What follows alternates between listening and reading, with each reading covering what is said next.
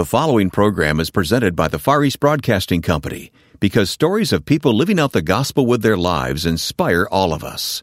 FEBC, taking Christ to the world through radio and new media. Learn more at febc.org. I think if every believer doubles down on loving and showing grace, when we get to the issues where there's disagreement with our culture, they still will have some respect for us because of the way in which we've loved them in times of tragedy, hurt, and chaos.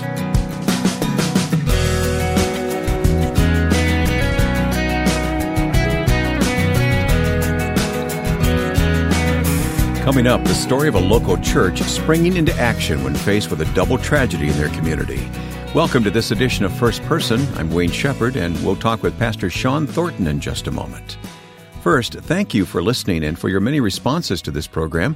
First Person seeks to simply tell the stories of God at work through the guest's own words. We've done hundreds of these interviews, and you can browse the archive to listen. Go to firstpersoninterview.com to stream any interview or use our smartphone app to download programs to listen to at your convenience. And a special word of thanks to the Far East Broadcasting Company for making First Person possible online at febc.org. FEBC until all have heard. Shawn Thornton has been a guest in the past telling us his own story, and we'll place a link to that conversation in the notes at firstpersoninterview.com. But I've invited him back now to tell the story of what his California community went through in 2018. First, a shooting that took the lives of several people, and closely followed by devastating wildfires. Shawn is the senior pastor of Calvary Community Church in Westlake Village, California, a suburb of Los Angeles.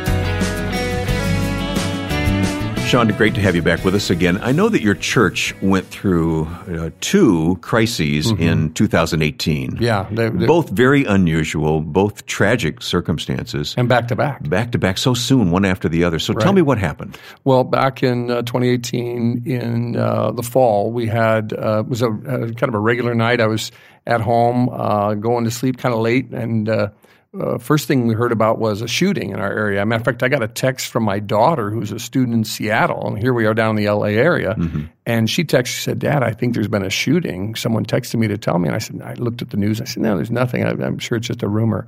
And then the news started popping in, like from the LA Times on my, you know, the little notifications I get on my mm-hmm. phone. Mm-hmm. And then it was CNN. Then it was, you know, nationwide news outlets saying there'd been a shooting and that several had been killed in a in a in a bar club kind of situation, yeah. which it's a pretty wholesome place actually. It kind of makes yeah, it tell me seedy. about the place where that happened. Yeah, it was. A, it's a it's kind of a country and western bar, and but, but it's a grill really too. It's a restaurant, and um, it's one of those places in our area. There aren't a lot of places for young people in suburbia LA where we are, mm-hmm. and it's very family oriented. More soccer fields, and you're going to have things for younger uh, young adults. Mm-hmm. So if your kids were going to this uh, borderline, it was called, it, you were happy about that because that's a wholesome place, especially on college night. They didn't serve alcohol. Uh, kids could line dance and just have fun. Okay. And so I get this notice from my daughter and then see the news feed come in and I start watching the local LA news. Now they've got helicopters above it. And a young man uh, who had been a military veteran, we later learned, walked in and began to, in military style, shoot young people in there and end up kill, killing 12 people, including a police officer, uh, Ventura County Sheriff's Deputy Ron Helus, who rushed in to help. It, it was just a terrible, terrible tragedy that night. And then 20, almost exactly 24 hours later, after we've gone through so much as a community, because that uh, the borderline is only about uh, about uh, seven, eight minutes from our church. That's how close it was. Then the next day, uh, at night after we had prayer vigils, been a long day, a lot of emotions, crying with people, families. Wildfires start ripping mm through our mm. area, and about 85% of our congregation was under mandatory evacuation within about a 48 hour period. And it was just a okay. devastation after devastation. Well, let's talk about the fires in a moment, yeah. but I want to focus on the shooting. Yeah. It, it, was so close to home, yeah. and it, it really affected your church body very directly, didn't it? Deeply. We believe there were probably 40 people inside who were a part of our church family.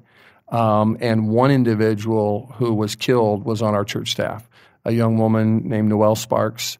She was 21, and she was, you know, Wayne, you and I kind of have similar backgrounds. We've talked about that from our mm-hmm. childhood, where mm-hmm. life wasn't always easy as kids. Right. That's Noelle's background. She came from a, a, home that didn't have a lot of financial resources. Uh, a lot of things against her, a lot of struggles in that home, and she just doubled down and served Jesus. Hmm. With with the difficulties of her life, she didn't really hold on to those things. She invested in other people to bring them love and hope. Hmm. And so, uh, just a delightful woman, and to see her taken in this mass shooting with other young people, and then others of our folks being in there witnessing those things, yeah. it was just tragic. Well, what do you do? In that situation? I mean, what oh. could you do? You're, you're a pastor and a leader in the community. Right. Were, were you called on immediately? Yeah, or? the local media, national media, um, newspapers, magazines started to reach out to us because they realized we had lost a staff member. They realized we had a common thread in the community, and uh, then we were doing the funeral. We did the funeral for funerals for uh, five of those folks. So we just started to tell her story and talk about her love for Jesus. And we began to do all we could to raise financial resources.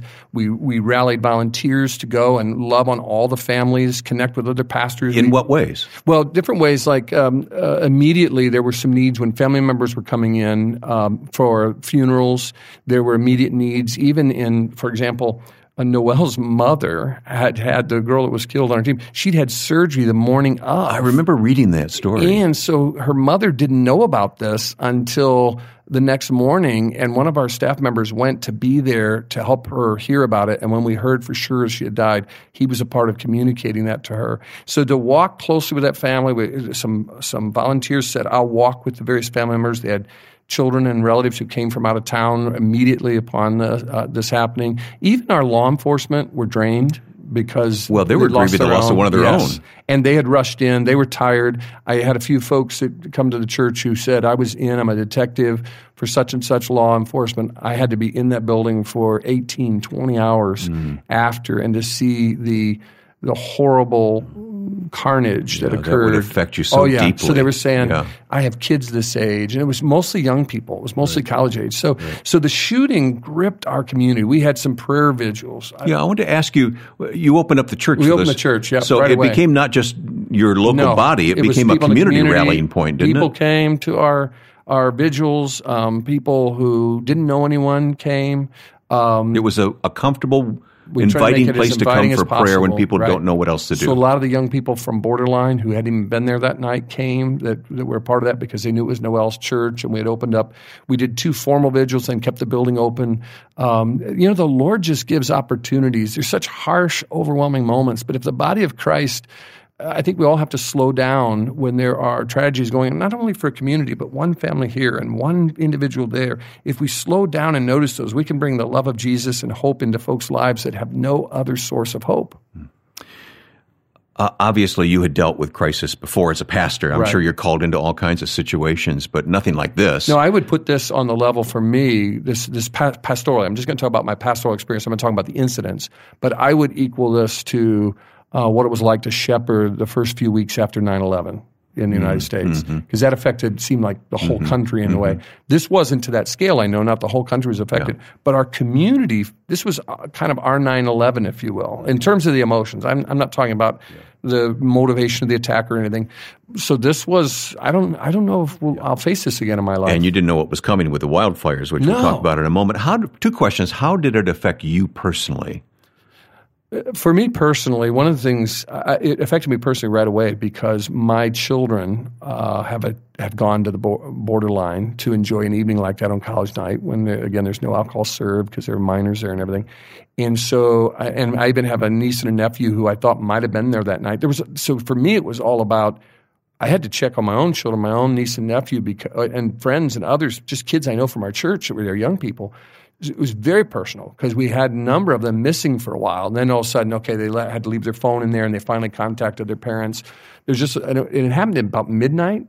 Uh, and so, you know, that's a tough time for communication. Some people are sleeping. So if they even called their parents to tell them they're okay, the parent didn't get the message, but their friends didn't know that there was a message because there was a lot of confusion. Confusion, confusion. So for me, it was very personal. I, I, I knew Noelle, knew her family, knew the heartaches she'd been through already and the bright light she was in the midst of some difficult circumstances. So for me personally, I had to lean into the Lord again. You know, as a pastor, you learn God takes you through these things to teach you. You got to lean into me. Mm-hmm. Don't don't try to do this on your own. Yeah. Second question: What did you learn as a pastor and as a church body that others would benefit from knowing. I think you know in a culture where more and more the values of the culture are beginning to go against the values we hold. And so the gap between the Judeo Christian ethics we hold and what our culture holds is widening. And I think while we need to take a position on those things and take a stand, I think we need to really put our energy and resources into being with people in times of pain and hurt. It, it, adds, it brings the hope and love of Jesus to people who are hurting, which is so important.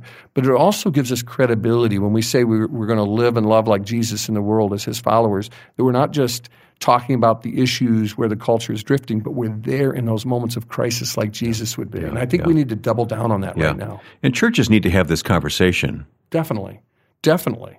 Because I think we're we're spending so much time and energy on the moral issues, which are important, and the values of our culture, but we're we're not just being the church God called us to be in this world caring for people hurting, being there in the community when there's a shooting or there's fires or there's a tornado or a hurricane. We need to be the first to respond in love and to show that love of Jesus. It'll add to our credibility when we try to communicate on these areas of values and our beliefs. It'll add if we can show them love and the genuine love of Jesus. Hmm.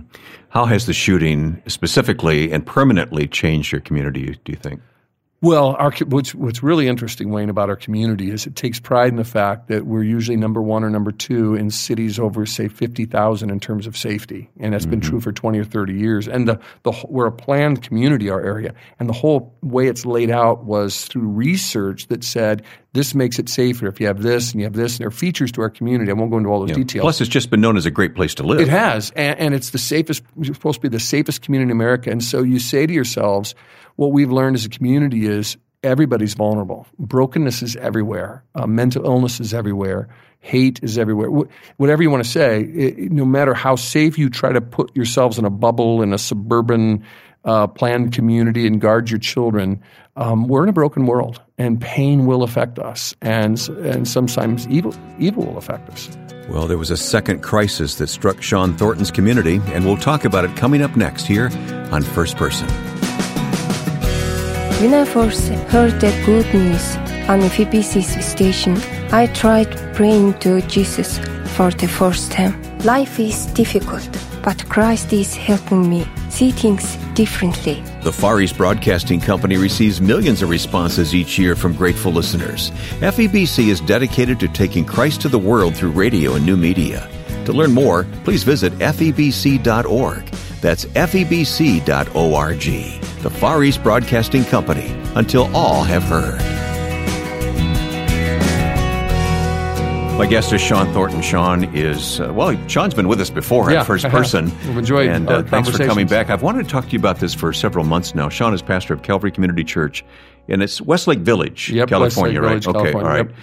Um, you, you hadn't even had time to recover from the trauma of a community uh, shooting, mass shooting in your town. Mm-hmm. Uh, when the fires began to right. just devastate your area. This is again uh, late 2018, right. just a few short months ago at right. the time of this conversation. So, talk about what's going on there. What what happened? So we go through the, the shooting. We hold prayer vigils. We learn one of our own church staff members was killed in the shooting. We start learning that there are other families connected to us in various ways that have been uh, killed in the shooting. Uh, uh an officer has been killed, and we're going to host his memorial. We're starting to learn that that first day we get to the end of the day, and I hadn't gone to sleep the night before because of the timing of the shooting. And I went through all the emotions that we went through that day. And just emotional the, oh, exhaustion. Oh, our, exhaustion. Our staff just cried together. Let alone the physical we, exhaustion. Yeah, oh, oh, yeah, just emotional, physical, spiritual, uh, any way you could put it, mental exhaustion. So I'm driving home from the last prayer vigil, and now there have been some fires in the area, and when the smoke is starting to come, and you see it out in the highway, and some people are starting to evacuate, you're hearing some things. And as I'm driving home, I see flames on the hill above my house. And I'm thinking I'm going home, and I told my wife as I text her, I'm coming home and I got to go to bed. I'm going to drop. Mm-hmm. I get home though, Wayne, and the flames are right near my house, 60 feet in the air, brush fire, and it's burning down a ridge. And I get a call from a fireman who says, I know where you live, and Shawn, you got to be careful because it's either going to go over that way or it's going to go over your way. And whichever way it goes, we don't have the fire personnel ready to take care of it. It's going to take out some homes. But you weren't under an evacuation order at that, that time, point. no, because it was really kind of moving away from me. And it and what what happened was it stayed on this ridge right across from my house. It kind of passed by me, and so I sat all night long at a window on the side of my house, and I moved as the, it moved down my house, and watching because at any moment if the winds changed, we probably would not get an, an, evacuation. I was so close to it. I'm on the edge of our community where the fire was. We wouldn't get the evacuation in time. Notice. So I'm watching all night long, and I watch all night long. And finally, my son takes over at about seven in the morning, and it's all past. I watch it move past, but I know, and I'm watching the news. It's devastating. What's called mm. Oak Park, California, mm. right over there. You knew it was burning homes. Oh, I knew it was burning homes. I'm hearing from staff. I'm seeing on social media people are being evacuated. Uh, we hear already within the first seven or eight hours of three or four homes in our church that have gone up in flames and totally destroyed. And so um, I'm starting to think the next morning, though, it seems to have passed me by, like it's heading uh, it's it's just just south of me, and it's heading west, east to west toward the ocean, toward Malibu, and um, uh, but it gets windy again, and all of a sudden the neighbor comes, look over there, and it had caught onto an area that bypassed earlier, and it just starts coming at us. Then we go under mandatory evacuation. We we gathered our stuff. We kind of gathered it the night. Are we before. talking about minutes? We're talking it probably was an hour that we had before it came into our area, and praise God for wonderful firefighters because it literally encircled my little community. It's in a little valley, and it went all the way around right up to the fences of our community. And I'm on one of those fences. It burned everything out but they never it never got in our community. Didn't hit any home. Took out a. How few. do you account for that? Was it the were they watering the homes? They were or? watering the homes. They um, one thing in my area. It's a newer development in in California. They do these burn areas around communities, not burn, cut.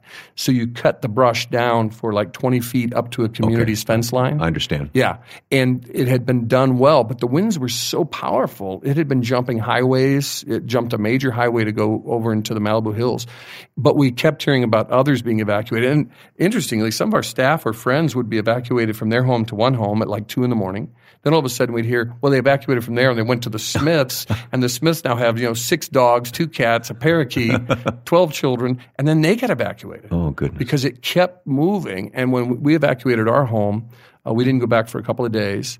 And uh, interestingly, when we did go back, in our neighborhood for about a week while they were watching little embers, because it was just a burned out moonscape all around us there were fire trucks from San Antonio, Texas, from Providence, Rhode Island. Oh my goodness! That sat in our cul-de-sacs and things for quite some time. Huh. Um, but a lot of our families lost. Yeah. Everything. Yeah, let's talk about the extent of the devastation. Mm-hmm. It affected your church very deeply. Many many families lost their homes. Yeah, many families. Um, now, in our situation too, it's a fairly affluent area, so a number of folks had good insurance and had resources to cover them till the insurance came. But what you have in our area is you also have people who've lived there a long time before it became kind of a suburb. This was we were talking about that about your home, you know, mm-hmm. where you grew up is now mm-hmm. almost a part of Detroit. Right, right. Where it used to be you were way out yeah, in the, used to this, be farmland. This yeah. area was the same way. These were all ranches. And people who've lived out there they used to be more of the blue collar people and school teachers. They weren't, you know, Hollywood people and all these.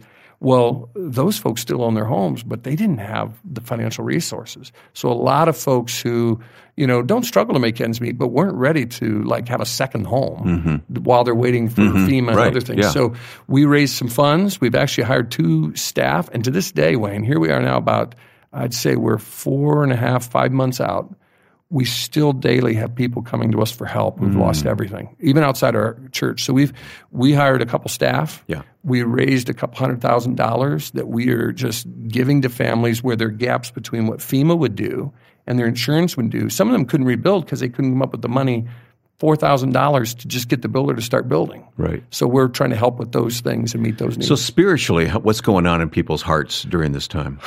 I would say with both disasters back to back, there was a sadness, a gray cloud, a heaviness, uh, a thickness, uh, an overwhelmed feeling that we experienced that I've never experienced in ministry before for the whole community.